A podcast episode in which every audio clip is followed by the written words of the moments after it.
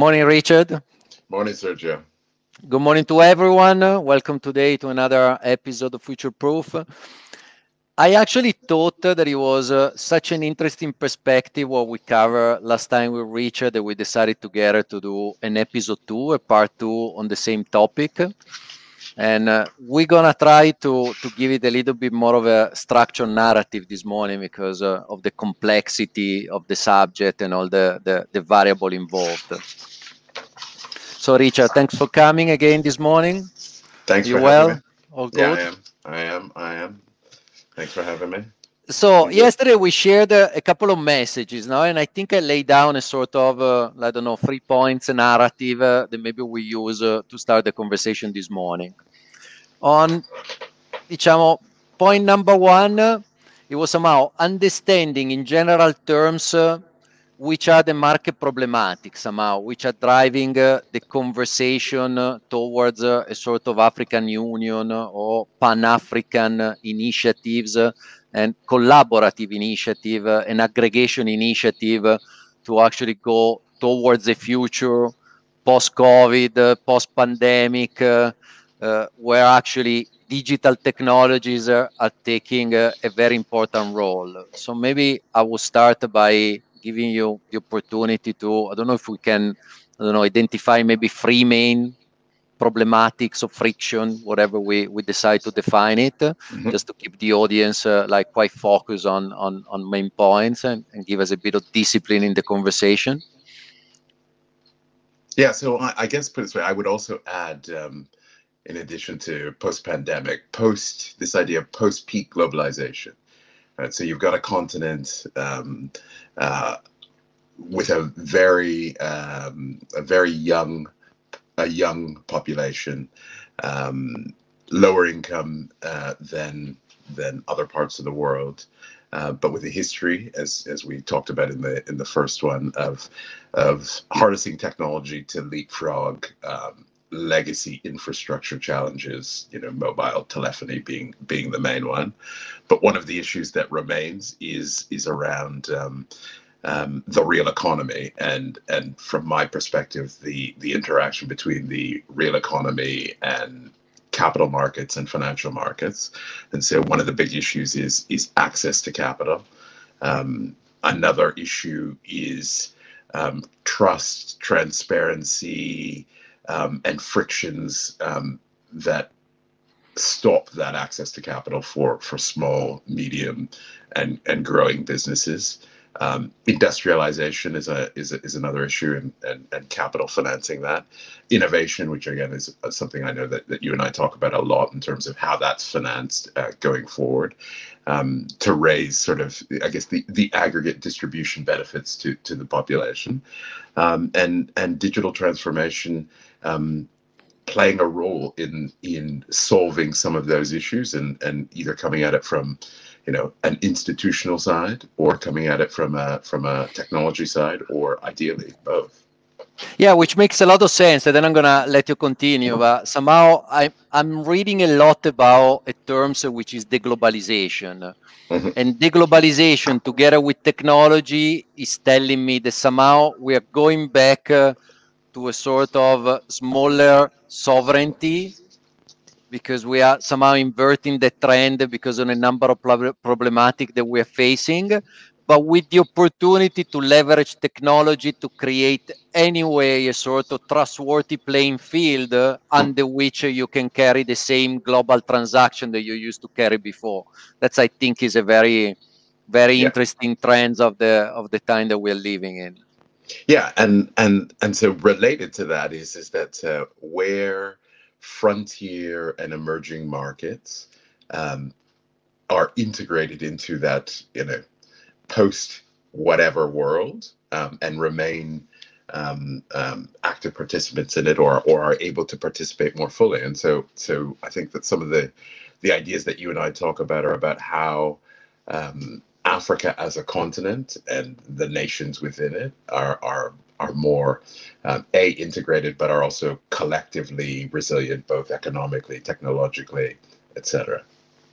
Yeah, it feels like uh, that in the past, and then we go back to the to the topic. In the past, somehow I mean, the economic market was a sort of physical representation of the market itself, right? So the tendency was obviously to aggregate as much land, uh, population, countries, whatever we're going to define it in terms of physicality. While with the technologies, uh, you start uh, shifting this focus and say, actually, I could create environments uh, which are digitally enabled, mm-hmm. which don't really are not really affected by the actual borders and physicality of a country itself. And that was somehow the, the physical principle under which uh, I, I actually worked back uh, back in San Marino. So even though, I mean, I'm working for a small country, I mean, how big of an economy I can create and how big of an opportunity I can create uh, by leveraging technology and creating sort of virtual uh, market economies. No? And that, that's a conversation that is going on a lot in blockchain, where these platforms are basically run uh, with their own monetary policies, with their own uh, governance. The governments, the governance is released to the stakeholder part of the project. So I think that's the picture, mm-hmm. the end of the vision that we're trying to build. But sorry for, for, for the interruption. No, no, no. I mean, let's go back to the topic. No, no, but I mean, I guess the, the you know, In in discussing Africa and and you know its digital future, whether whether um, just a digital economy. So there was a report out by um, uh, Google and uh, the I F C on the prospects of the internet economy, digital economy um, uh, for Africa over the next five to ten years, and they they estimate that there is you know an added one hundred eighty billion dollars worth of opportunities that. Um, that are developing in that space. Um, and so, you know, as an ex-banker, ex-portfolio manager, principal investor, all I keep thinking about is how um, uh, digital infrastructure might actually help lubricate and pump prime that activity.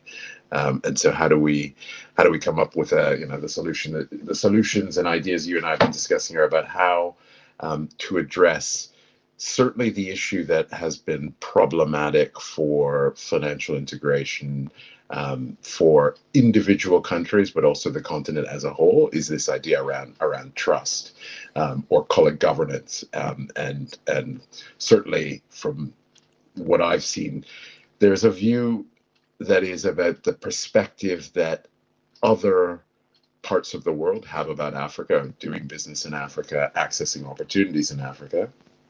But then there is the um, equally big challenge of individual African countries trading amongst themselves as well, and adding complexity, adding value, as opposed to just you know focused on on selling raw commodities at, at a price where again they become um, uh, subject to to external price shocks in a way that that they cannot control.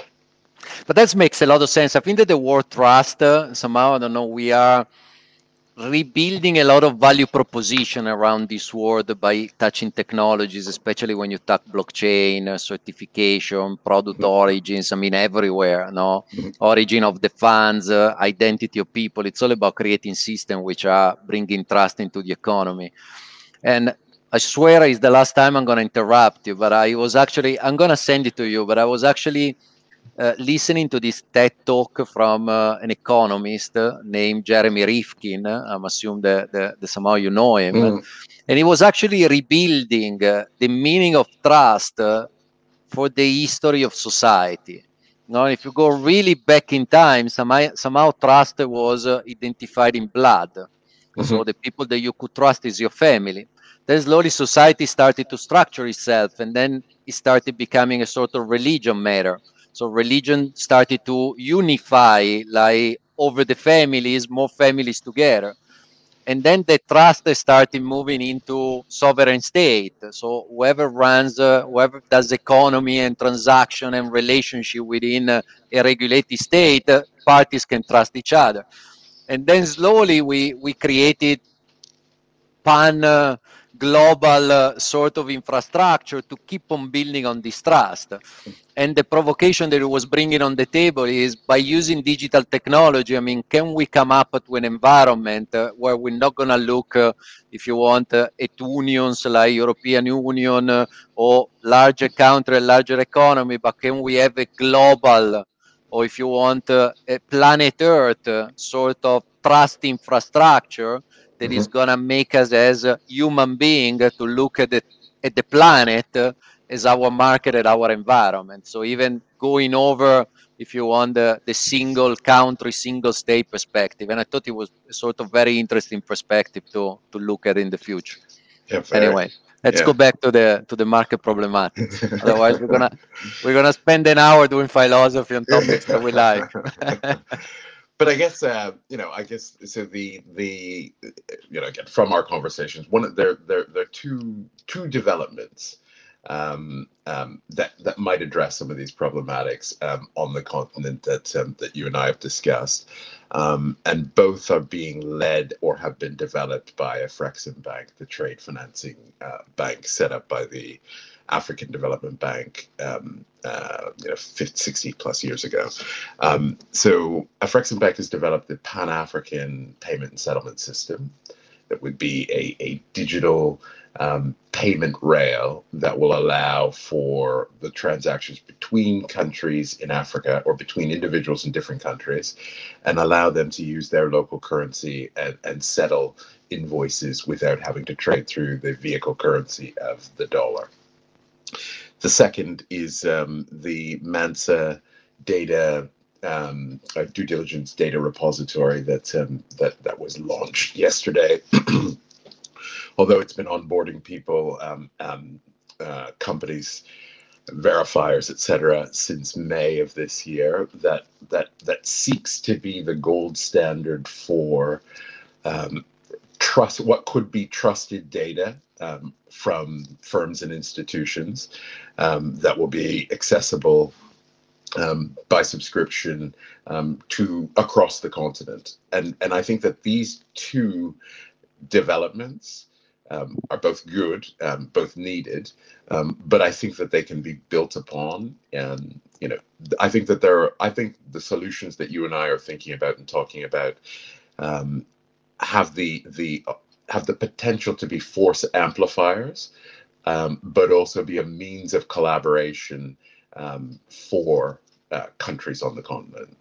Um, so on the payment system, the the next logical step in my mind is, is that um, uh, once you eliminate those frictions of, of, of converting local currencies and allowing people to, to transact in their, in their local currency, I then then go to, you know, does the continent actually need um, fifty-four or fifty-five currencies? Is it, is, is the Pan-African Payment and Settlement System a vehicle that could help drive currency convergence? And then with MANSA, um, that platform has the ability to take cost out of the, the you know, commercial due diligence and K Y C process in a way that that can be trusted, um, but I think the the issue that we've discussed is is about adoption and and and where the value proposition um, is that would drive adoption. What is the the what are the incentives that firms need to to participate in it, and why? So basically, if I can rephrase what you just said, uh, we are saying that the major friction which are driving uh, Pan-African initiatives uh, are, number one, K Y C. So you need to create trust in identifying uh, and obviously facilitating the due diligence process uh, to obviously facilitate business relationship and transaction. Mm-hmm. Then number two, it's uh, settling uh, somehow payments and transactions. Obviously payments become uh, the first and the easiest uh, application of uh, helping uh, those uh, economic counterparties uh, to settle their economic relationship. Mm-hmm. And then number three will be governance. Yeah. Because obviously what you just mentioned about the currency or whatever is going to be verifying and certifying uh, the validity of the K Y C and those transactions needs a sort of Pan-African governance uh, that is going to put everyone uh, in a circle of trust uh, to make sure that those information can be relied upon uh, without incurring in further risk uh, by yeah. using the technologies. Correct? Yeah. yeah, exactly, exactly. And so, so, so put it this way: both, both of those, both of those, um, you know, call it platforms. Um, have, as I say, adoption challenges, right? Because with MANSA, the the level at the verification level, you know, it will be commercial banks and central banks um, domiciled in the individual nations that will provide um, the verification for, you know, a business that that does um, get MANSA verified or, or or begins the process to become MANSA verified. And as I, um, when they when they um, when they at this launch event, when they showed the eight steps that an, an individual firm needs to go through. I mean, as I say, it includes, you know, shareholder information. It includes, um, um, which is a critical one, um, information on the ultimate ultimate beneficial owner, um, which is the thing that, even when I was a bank uh, banker at Barclays, um, in terms of anti-money laundering and um, uh, compliance, one of the things that you need to be sure of is, you know, who is the ultimate beneficial owner of a bank account that you open. So, so being able to to collate and and hold that information for a range of firms across a range of industries across all those countries um, allows individual financial institutions in those domestic markets to have more trust. Um, And ideally, not repeat that work, not have to repeat the work of another financial institution um, uh, previously. Um, but um, it does allow, it does also allow for, you know, a way in which value can be extracted from, you know, that that information existing in a format and at a level that can be trusted. Yeah. So basically, on K Y C, what we're saying is, Uh... the passportability of those information. Like nowadays, uh, you are in a practical situation where every time you're dealing with a new counterparty, it could be a bank, it could be a company, uh, normally you are asked, uh, requested to reproduce uh, a set of documentation uh, which is used to evaluate whether you can be somehow trusted in the business relationship. While with this infrastructure, we are saying those information are created under the profile mm-hmm. of a business or of a citizen who is working on his professional life independently. It's like that they are enriching the identity of the business or that individuals. So it's not about anymore the company number and the registration certificate, but you enrich those information with financials, with banking references, with another, I mean, sort of business important due diligence information, and those information are always available. So every yeah. time you walk into a new business table or in a new transaction, you can walk in with your information already verified. So no, somehow exactly. you don't waste time to re-verify all the paperwork and, and so wind down the process to, to create uh, economic transaction. That's no, basically exactly. what we're trying to Exactly. I mean, the, the idea is, is that every entity will have an Africa entity identifier num uh, number, which means that then, you know, you can go from institution to institution and give this number, and, and they can pull up and see, um, you know, a history of work, right, that, that, that has been done in terms of inputting into this repository that allows them to make decisions quicker. Um, and, and for the better companies, it does mean that they... they're not having to reprove um, basic things again, um, and and it allows for a better pricing of of risk. So so because ultimately, I keep thinking and getting ahead to the idea of of um, of you know, if these these verifiers are central banks and and and domestic commercial banks, it should help reduce the frictions and the that that that limit access to capital, but also ultimately reduce the price. Um, because, you know, as we discussed last time, the amount of cost that goes into K Y C for a bank, um, this will allow them to reduce their their cost of capital, which will, will allow them to on-lend to an entity, but with a better sense of, of the history of the, the entity itself. Which somehow should be the right business model, because one of the arguments uh, that you, you always read on newspapers everywhere is that the cost of the K Y C has such an impact uh, in creating a new business relationship uh, mm. that you end up the banks uh, to cover the cost, uh, they tend to pick the relationship they're going to get in. Mm-hmm. So they prefer larger deals, uh, obviously, to smaller deals. So the inequality that you get in the financial ecosystem uh, is the small companies, small and medium enterprises tend to be in a certain way left alone. Yeah. Because they have to provide the same set of documentation. They have to somehow call for the bank to do the same effort, uh, to do the due diligence uh, and clear, if you want, the, the transaction power, but then uh, the fees and the profits out of that transaction is much smaller than larger than larger corporations. Yeah. So the yeah. system somehow should be should be bringing equality and financial inclusion back to small and medium enterprises, which is another, if you want, uh, objective that we discuss quite a bit between me and you, and say, how do we get there? How we can create a solution that is going to help, uh, especially small and medium enterprises. Absolutely, absolutely. Um, and, and I think that the, you know, that idea of, of, you know, democratizing the access to finance within individual regions um, allows for those regions to also, you know, retain market access um, to the broader international capital markets uh, when, when necessary, because you know, all the, the, the credit rating agencies will look at, um, you know, the institutional environment and and the investment environment in individual countries when they when they rate sovereigns, which then affects the sovereign's cost of capital, which then affects, you know, with a sovereign ceiling, the cost of capital for um, call it um, uh, multinational companies from the region that that need to access um, you know, larger pools of capital um, and hard currency, given the nature of some of their businesses.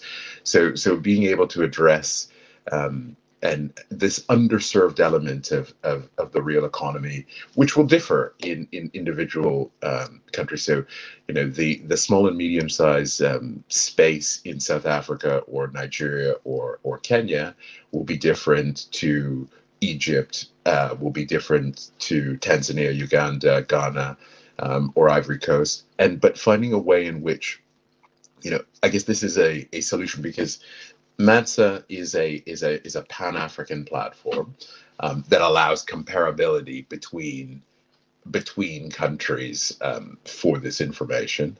Um, so there is this this. this this real drive, or at least intention or intentionality behind the development of this um, to, to address the problem on the entire continent, as it were. So basically what we said is uh, that the friction, uh, the most important or initial friction to be solved uh, are K Y C, trade finance settling, uh, and obviously governance uh, towards the Pan-African uh, infrastructure, yeah. right? So, assuming that this friction is solved, uh, what could be the opportunities that you can build a future economy? I think the one we just mentioned it. So, is obviously the ability to rebring small and medium enterprises uh, into a more effective financial ecosystem, uh, which is going to support their growth, uh, is going to support their trading, uh, and is going to somehow bring innovation and new players into the economy. There's any other actors or stakeholder that are going to benefit from these steps, like stock exchanges or, or larger corporation? Well, I think uh, I think that um, I think both both larger corporations and stock exchanges or securities exchanges can benefit um, because the the pool of eligible companies, so the you know they're, they're effectively, this will create a pathway whereby Um, companies, so put it this way, if we say uh, starting from from um, at the smallest, smallest level of, of, of micro and small enterprises, this will allow for the formalization of businesses. As businesses are brought into the formal sector, for governments, it allows them to broaden their tax base, which also means that they then need to borrow less in local currency and in domestic markets, and possibly less from um, the international capital markets. So it, it allows for a, a, a more efficient distribution of that pool of capital. Um, and as those companies develop, you you know, as they as they progress through the the the company life cycle, um, they can be you can build national champions. and you can build regionally focused businesses, because the big goal of the African Continental Free Trade Agreement, the and the Pan-African Payment and Settlement System that was been built and developed to operationalize that, and MANSA, is that they're relative to Asia, for instance, um, the level of Africa intra intra Africa trade is significantly lower than it is in in other regions. So raising the that the level of that intra Africa trade, and then allows you to, I guess, raise the level of complexity and value added for individual countries, which raises incomes, grows the size of the the economic pie, um, and and I I think that is the you know that is the main um, the main goal, is to make sure that there is more trade going on on the continent between countries, which then makes the continent itself a more attractive uh, investment uh, uh, destination for for foreign investors um, from abroad. So somehow, if you look at the equation on how to reach uh, more trade going on between the countries, uh, it can be either by an increase of trade volume uh, from existing large corporations and players, uh, or the other side will be enriching uh, or increasing uh, the number of players uh, which are trading between themselves. So somehow small and medium enterprises come back into the picture, right? Yeah. What's the opportunity to increase existing trade from large corporations already consolidated into the, the, the African market, uh, and slash out to attract uh, international investment uh, into small and medium enterprises, uh, which uh, from here to the next ten years uh, are going to increase by thirty percent uh, the economy transaction volume going on, correct? Mm-hmm. That would be yeah. somehow yeah. the two the two approaches. Yeah, yeah. And, then, and, and, and, then... and whatever we discuss on K Y C platform and technology, I'm still thinking that it's going to maybe help more those medium the small and medium enterprises rather than uh, the large corporations, because in a certain way I think the large corporations are there in a consolidated system. They spend their money for K Y C, banks are transacting, so somehow they are sitting into maybe not a super efficient uh, working process and transaction process, but still they found an equilibrium and they can trade. Why you have an higher barrier to entry on the small guys. So do you have an idea on how big could be the growth in uh, in small and medium enterprises in case you have a, a more efficient financial market? Well, just out that, of your no, but I mean that's a, it's it's a it's a good question, because I I've often I've often joked to people that um, if you listen, again pre-pandemic, you listen to any government talk about where they want to address um, you know gaps in economic development. It doesn't matter if it's a developed economy or not. There is always talk about the level of contribution of small and medium-sized enterprises to to an economy, and the number is some always somewhere between seventy-five and eighty-five percent, right? Um, so if you you know just working backwards, if you think that that in the case of of Africa there is a high proportion of the economy that is informal, so those those are still uh, you know small small businesses, one-man bands and so forth, that that that are not um, that are not captured by by um, you know the national statistics data, right? But but Afreximbank figures that that the from a formalization perspective that there's five billion a year on the continent that could be moved into the more formal economy um, as a result of of helping reduce the frictions on payments, but also um, reducing some of those frictions on related to K Y C and due diligence, right? Um, uh, but I think it, it would be hard to sort of, um, I think I'll stick with just that, that you know, that's a, that's a pretty big prize in and of itself, that, that, that five billion. But I mean, if you sort of look at the level of intra-Africa trade being at fifteen percent, Um, whereas in Asia it is, you know, above fifty-five, closer to sixty. So just moving from, you know, just doubling from fifteen to thirty, um, it's it's it's a material material additive benefit to the aggregate uh, economic pie, right? And again, I sort of again in my head already go to the next step of of what then is the the potential marketplace for securities or investments in Africa after these frictions are reduced? Is there a way in which um, you know, more choice can be given to investors, and that being local investors, local institutional investors, and international, um, both you know, retail and institutional investors, if the benefits of these initiatives are bedded in and people can see that there are opportunities that they can assess because they have more information? Um, it just seems like it is a, it is a pretty big prize. Um, it's a big prize, and so I guess quantifying that is something that uh, you know, we we need to we need to think about. Um, no, but I think I mean we don't need a number. I mean, it was more about, is it big enough? Do we believe it's big enough uh, to justify the effort uh, to work towards it? And I think your numbers, I mean, your rationale just told me yes, it is. Yeah, I think it's not worthwhile being left uh, being left behind. Uh, like. Uh, it's not relevant, but I think mm. is an is an important element to to start including and understanding how to include. Yeah. And then actually, when when you said I'm thinking about the next step, that's how my brain works as well. Somehow I'm a, a sort of traditional, romantic, idealistic guy, which is living a sort of progressive innovation world on a on a daily basis.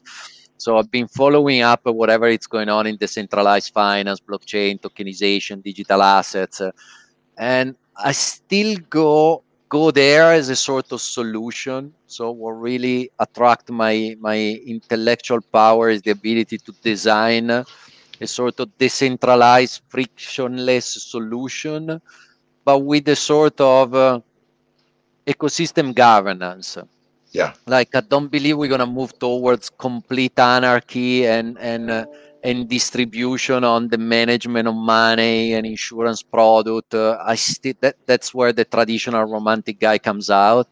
Mm-hmm. I mean, there is a reason why the Lloyd's of London has been creating an insurance market uh, and they started working on the rules to underwrite the risk uh, before mm-hmm. taking it on board. So you cannot expect that you can drop that inheritance from one day to another one uh, and then decide that people which are not domain expert for that specific risk uh, can suddenly in a blockchain platform uh, assign a value to the risk and transact uh, and underwrite by themselves the sort of risk. So I'm somehow picking the benefits of automating those processes to make them more cost-effective, more accessible, and maybe more trustworthy than they mm-hmm. were before, because the smaller the business, uh, the higher the risk to really don't go deeper into the paperwork. And that's why I think some of this economic uh, opportunity is left behind. So mm-hmm. somehow that, that's where I'm going. So I'm thinking uh, once you build a sort of K Y C, a Pan-African K Y C infrastructure, mm-hmm. so you know that you can whitelist uh, players and stakeholders coming into the ecosystem to transact. Mm-hmm. It's a, a little bit like crossing the border in a country. I'm free to travel around, get into a restaurant, buy my food, go in a hotel, visit the museum, and maybe sit down and do business with someone. I'm cleared. Mm-hmm. No? So that's a sort of important uh, visualization. Yeah. Yeah. I'm cleared and I can enter the platform. So the yeah. platform starts uh, by allowing me to settle my trade finance in a more effective way. So larger, small corporation, that's yeah. the first benefit. So yeah. the first benefit should somehow create the adoption and increase the volume on transaction on the platform. Yeah. But then at this stage, you can start adding uh, another number of functionality. I mean, you can get to a point, uh, correct me if I'm wrong, you can get to a point that you can also tokenize investments, the small and medium enterprise would need to to build a business, and that will get closer to to a traditional capital markets environment. How do yeah. you see that, that happening? Yeah, no, absolutely. I mean, I so that that that is that is exactly where the the potential for this lies, is because um, small and medium-sized businesses need access to capital. The thing that stops them from getting this capital is is knowing how to access it in some ways, um, or or the the willingness of the providers of capital to to to lend to them, to invest in them. And so the I think that the big driver is that there can be a more transparent market, as it were. So as you uh, you know, using your metaphor, that that that once you have once you've sort of cleared that that minimum hurdle, you can be seen, as it were, as opposed to as opposed to you know, individual economies knowing that there are people transacting because um, because they are, but doing it um, in the shadows in in uh, in one way or another. So I think that there is um there's by themselves. I always yeah, say solving yeah, yeah. problems by themselves. Yeah. Uh, so the so the you know there is this potential for um, being able to to to aggregate and see and trust that there are X number of companies that um, that that we can do a minimum or have you know have breached that minimum K Y C hurdle. So we can then start thinking more about about. the businesses that they are involved in and the opportunities that they are seeing, as opposed to whether or not, um, you know, what, I guess, doing that, do, spending a lot more time on the due diligence around around the basics allows, um, I guess, for a higher order conversation to go on between, you know, capital providers and capital seekers. Um, and then you need to be able to provide liquidity and, and, a, and, a, and a secondary market that, that will allow, you know, if not a market to set a price, you can see, you can, you can discover prices, right? That, that's, that, I guess that's the beauty of, um, you know, any of these um, crowdfunding platforms that, that exist on the continent, um, you know, in Latin America and certainly in Europe and, and North America. They still lack a, a degree of, of price discovery. You know, it's about it's about private companies in a closed ecosystem looking for investors and matching with them. And and you know, I see a lot of these matching services where where where companies again meet a hurdle. They're inside this sort of closed ecosystem. There are then other investors that that that also come in, um, and they're looking for things and. Uh, and then there is a normal sort of um, uh, you know tug of war between between those two institutions on on what is the right price for investment. If you create more competition between companies because you've got a bigger pool that have all have, have all sort of gone over that minimum hurdle, um, it allows it allows for I guess this gets to sort of the velocity of money, and that that there'll be more money available. And more opportunities and more competition, and and effectively you, you start growing growing the pie. Yeah, which I'm thinking that one of the main goals is actually to create liquidity in mm. this sort of transaction, right? Because I agree, but the price generally, from an economic perspective, is defined by the market. So if you don't have an effective and efficient market based on liquidity, I'm assuming that you have uh, those price discrepancy. So I'm one of those guys that never really understood crowdfunding, or at least mm-hmm. I understand very well the social value proposition and I get it. So the translation is uh, the people are willing to invest uh, in risky businesses and are getting closer and closer to startups uh, as a sort of asset uh, within an investment portfolio. They mm-hmm. are not saying uh, that is too far away from my goal, I want to keep on buying bonds.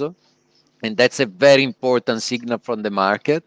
But at the same time, it's a sort of crazy way to spend your money.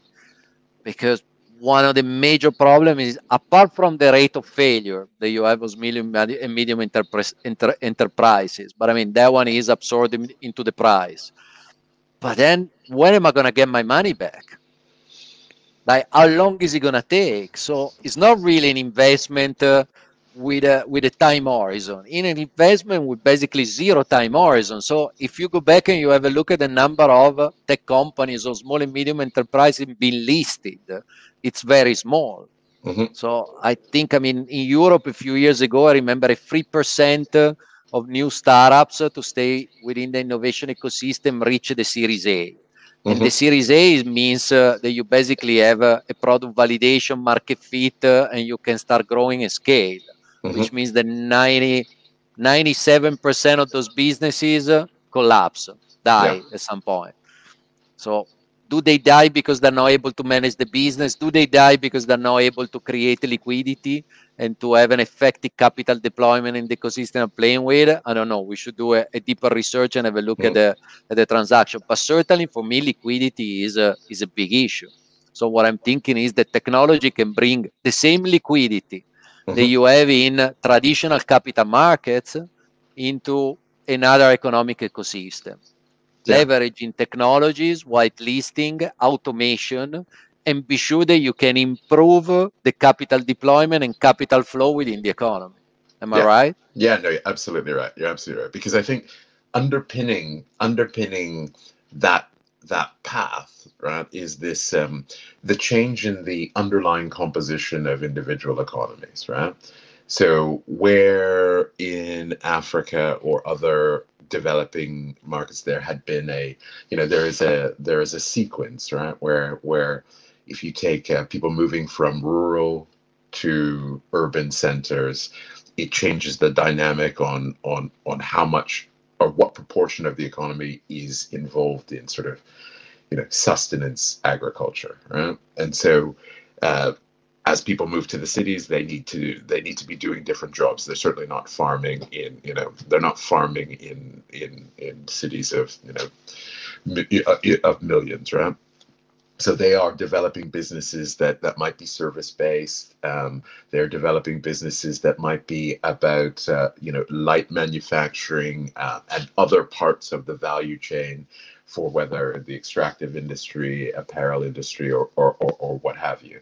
And so, so the businesses that be, are being started, there are there are some that really what they need is access to to uh, they they need they need to be lent to at a rate that they can afford and continue to grow their business. And so the payoff um, for a loan is is you know, I can model that in a different way with a different time with a with a definite time horizon.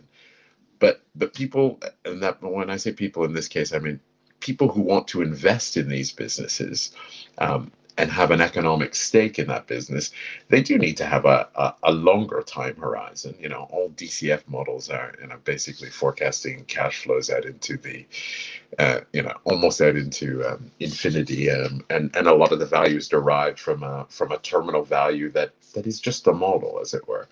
Um, so there is a, it, it, I guess there is a a cultural element around investing in equity.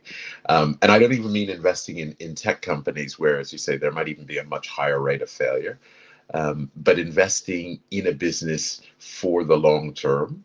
Um, as an investor, you want to know that you've got liquidity to exit that investment that is not um, aligned with the time horizon of the founder, because this founder is sort of building a business that is is supposed to um, you know, exist in perpetuity. Um, so so so liquidity helps manage that that that those differing time horizons. But it makes a lot of sense. Mm. But what do you think? Uh, now I'd like to go back a second uh, to the governance. Mm-hmm. How much governance innovation do you think uh, would require such a vision uh, in terms of creating a Pan-African uh, infrastructure? Like, the question would be thinking about Pan-African trade. Uh, mm-hmm. I don't know how I don't know how regulations are and are evolving, but I'm thinking that, like in Europe, you have certification on product and services, uh, origin. And this regulation, they might change country by country depending on uh, what happened in, in the past years. So would it be a tremendous exercise, do you think, uh, somehow flattening down uh, those regulation, uh, those verification, certification, to make sure that you also have, uh, from a sort of service and product perspective, uh, a leveled environment? Uh, or do you think would require a hell of a long time?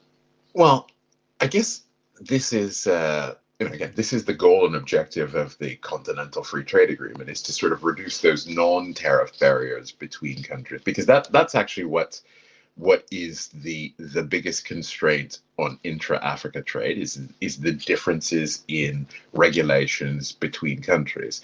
Now, a lot of those regulations might have been developed and passed locally for very economically rational reasons. It's this idea of sort of beggar thy neighbor, that that um, it's a it's a mercantilist sort of approach to to um, to doing business, as it were, where where there's um, an element of harmonization that has been agreed at a top level, um, you know, that are you know from a principles basis, uh, or um, uh, with this the agreement of the uh, the free trade agreement. And so the opportunity is probably in codifying those what is agreed at the top level in a way that doesn't require, you know, it doesn't it doesn't doesn't require a sort of a second sort of approval at the domestic level. It, does that make sense? That that that if you can basically hard code as soon as something is agreed at the top level, so you know you just take the the the the legislation that has been ratified by by all the governments that are going to participate in the, the launch of the the Continental Free Trade Agreement on January first, and and and you allow the technology to be the the the governance provider. That that's where that's where it's done, and that way, um, even if national governments are slow, business and transactions can still happen in a way that they all agree have agreed. Does that make sense? Yeah, it does. I was actually thinking at the what is the the. sort of uh, score that you get on on country, easy of doing business? No, yeah, easy. So, yeah, well, there's a there's an ease of doing business score. Um, so that's um that's the um that's the World Bank that that puts it together. And remember, I think we talked about the fact that you know a number of the things that it looks at are how long does it take to set up a business, what are the what are the nature of some of these um um. Uh, constraints and barriers to you know setting up a business, providing information, which again is going to be addressed by is being addressed in in on one way by MANSA, right? Yeah, but the, exactly. But the interim perspective was that if you apply the same rationale mm. and you include it into a platform like MANSA, you could assume that the intermediary can somehow score transparency, origin, yeah. certification, production. So, I mean, it can somehow move uh, and become the sort of driver for domestic environments uh, to upgrade, innovate, uh, improve uh, those regulations to make sure that they can do as more business as possible in the new technological environment. So you could actually get up and running with the system without having the need uh, yeah. to adapt the whole local regulation before you get started. That, no, exactly. that, that's what I developed. That's the picture I developed in my in my mind where you were explaining. No, exactly. And and so this is this is where I go back to the adoption problem, right? Because in order, you know, there's got to be a, there's got to be a tipping point, right? You know, whether it's at a national level um, or or at a continental level, that you know, if there are, you know, let's just say, if there are a million businesses in a country, right?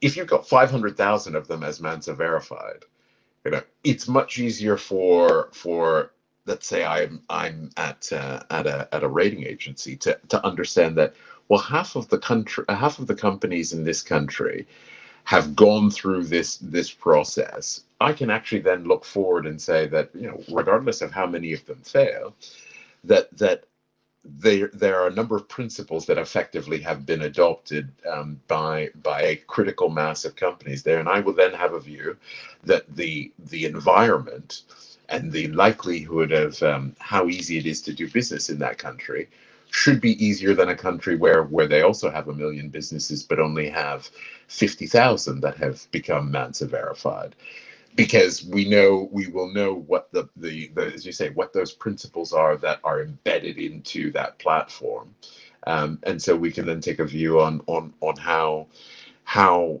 not necessarily how likely those companies are to succeed, but how much we can trust you know the pool of information on companies in company in country X, as it were. Yeah, exactly. And then create a sort of independent criteria like the one that we are used to deal with on a on a daily basis. Today you have credit rating, product certification. We I have tons of these sort of criteria under which you can compare and take decision on the product, service, or companies that you're going to engage with. Yeah. So now you build digitally the same infrastructure or criteria, you make them available to the counterparty that want to transact, yeah. and those counterparty that are going to take th their own decision on where to risk. Do I prefer to risk on product certification? Do I prefer to risk on, on finance uh, Uh, solvency, or whatever is going to be the solution, because the perfection doesn't exist. Mm. But that creates a sort of very level playing field uh, of uh, data infrastructure, analysis, and clearance of the counterparty, that yeah. if you attach the liquidity, somehow you have uh, a perfect digital environment to yeah. facilitate and enable and develop trade. Yeah, and I, and I think that um, strangely enough, it will also allow you or allow um, market participants To, to more effectively segment markets, right? Because you are then able to see, well, these are small businesses that what they what they need or the services they need are very different to, you know, medium-sized businesses, especially medium-sized businesses that e even if they've got longer tenure, but might have, you know, more interesting businesses in the sense that, you know, there are more scale opportunities, that they, their, their, their product reach can address different issues um, across borders more easily, that allows for a different set of products, financial products, to be targeted at them. And I, and I think that the idea is that, you know, again, going a next step is, is that, you know, that, that we, we keep mentioning sort of a minimum hurdle with MANSA, right? There needs to be a way of, of, of um, you know, call it a, a MANSA plus, right? Or that something that maybe this platform actually sucks all that information out of there and then can add another layer on top of it in terms of a what time the type of capital that they're looking for. So whether they're looking for, you know, longer term borrowing, um, whether they're looking for more flexible borrowing, or Um, you know, whether they are looking for for risk and growth capital in a way that that will allow them to to you know, I guess, either drive innovation but also um, uh, increase wealth, as it were, right? Because um, you know, wealth wealth creation. Um, certainly, you know, I live I live in London, and you know, if as a, as you used to, that you, you you know the amount of wealth that's been created by having bought a house or a flat in the right part of town, you know, fifteen or twenty years ago. It's it's not necessarily produ a productive wealth creation process, um, but it is a wealth creation process, and and that ultimately is um, you know, something else that that in terms of raising um, you know, countries on their development path from low income to to to middle income status, um, you know, that is the bigger that is the bigger challenge um, uh, on a on a sustainable basis. It makes a lot of sense, because once you have, I mean, we really say we do research, uh, and you know it better than me. I mean, if you have a good sets of data, then you can build on top of it uh, whatever analysis uh, and research that you like. Mm-hmm. So the interesting aspect is that if you have a, a very well-structured and architected database and clear system, and all the banks uh, can also create some other business model. I mean, the research, the trade research, the investment research can actually reach a much deeper level into the economical sector that is uh, trying to look to deploy money. The service can be monetized. As much as that can be monetized, uh, the money management and capital deployment, which is, uh, I mean, one of the biggest businesses of investment bank or funds, uh, which are managing institutional money and directing and suggesting somehow investments. Everything yeah. depends on the data. So either those data are coming from individual database or external sources, but I mean, that's why Bloomberg somehow existed. That's why you have these uh, intermediaries. So you're also going into that direction. You create uh, uh, a very important set of information which are going to allow you to understand the economic environment, help it to grow, and at the same time create business opportunity for the existing players. Yeah, yeah, yeah. Makes a no, lot I, of sense. Yeah, and I and I think that's that's. Um, You know, again, this is where we we both agree that there is this potential, um, and and I think that the key the key for me is is that uh, again, having listened to the sort of um, um, there there's there's a long range view, right? But but I think that there is a way of accelerating the process, or the, the you know the process to a point at which some of these benefits can be derived quicker, right? And I think that that that in order to do that, you know, my view is is that there is a another institution that needs to, if not exist as a layer above these these sort of initiatives, but but effectively harness them in a way, in a in a targeted and focused way, to help accelerate that process. I agree. A sort of development agency. Yeah. And, business and, development and, agency, investment agency, the sort of player which is typical of government uh, government architecture, that is just dedicated to to leverage certain assets and and yeah. keep on extending uh, the business around it. Yeah, no. So I I I, I was um I was listening to um, something the other day on uh, on uh, the role of the Bank of International Settlements as a force amplifier for this this concept of soft law. So in in lieu of actual treaties between individual um, individual countries around the financial system, the global financial system, that's the role that the Bank of International Settlements played long before it actually um, um, started issuing anything that um, that that that that members needed to to do. It, it was this. You know, it played this convening role, right? And so the question is, is what is the institution on a Pan-African basis that can play this role?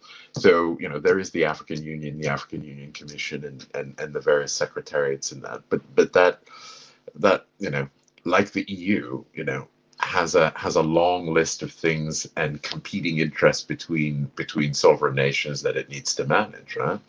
And and again, as somebody um, you know, uh, with a British passport and a Canadian passport, I see the difference. The differences in in you know confederation in Canada, and and you know European federalism, um, and and how that plays out in in the monetary space, um, and then the implications in the political space. And so so the African Union has a has a similar challenge, um, and and finding and supporting an institution that is going to, you know, basically take some of the heavy lifting off that particular Pan-African institution is going to be the solution to, you know, accelerating the process and and doing it in a way that that scales across the continent, right? Regardless of whether it's a small country or a big country. So every time. I agree. Every time I do an episode with you, I mean, we're opening for part three, because I mean, I really, we are about to eat, to eat the sixty minutes, so I'm not going to get everyone uh, to, to follow us now into a loop of institutional infrastructure. But that actually is a very interesting point. Actually, I signed myself on the side. That's something I wanted to touch with you, was also, if you want, the monetary and currency convergence into into one. So yeah. maybe that's really an invitation for a part three, which is going to yeah. be maybe an institutional conversation yeah. together with a monetary conversation. And that yeah. one, I think, would exhaust uh, in three episodes uh, pretty yeah. much all the scenario and, and the element. Yeah. So, but I think we have done a very good job this morning. I am much happier. I mean, last time we were very much uh, on the up strategy, like a little yeah. bit on top of the sky. While today, I think we've been very, very focused in, in yeah. building a narrative that makes a lot of sense for everyone yeah. that is listening to us. So thanks again, Richard, for coming oh. this morning. Oh, thanks, Appreciate Richard. your time. No, it was good as always, and uh, look forward to the you know part three. Likewise. All Have right. a great day. Talk you soon. Too, thanks, Richard. Cheers. Bye. Bye.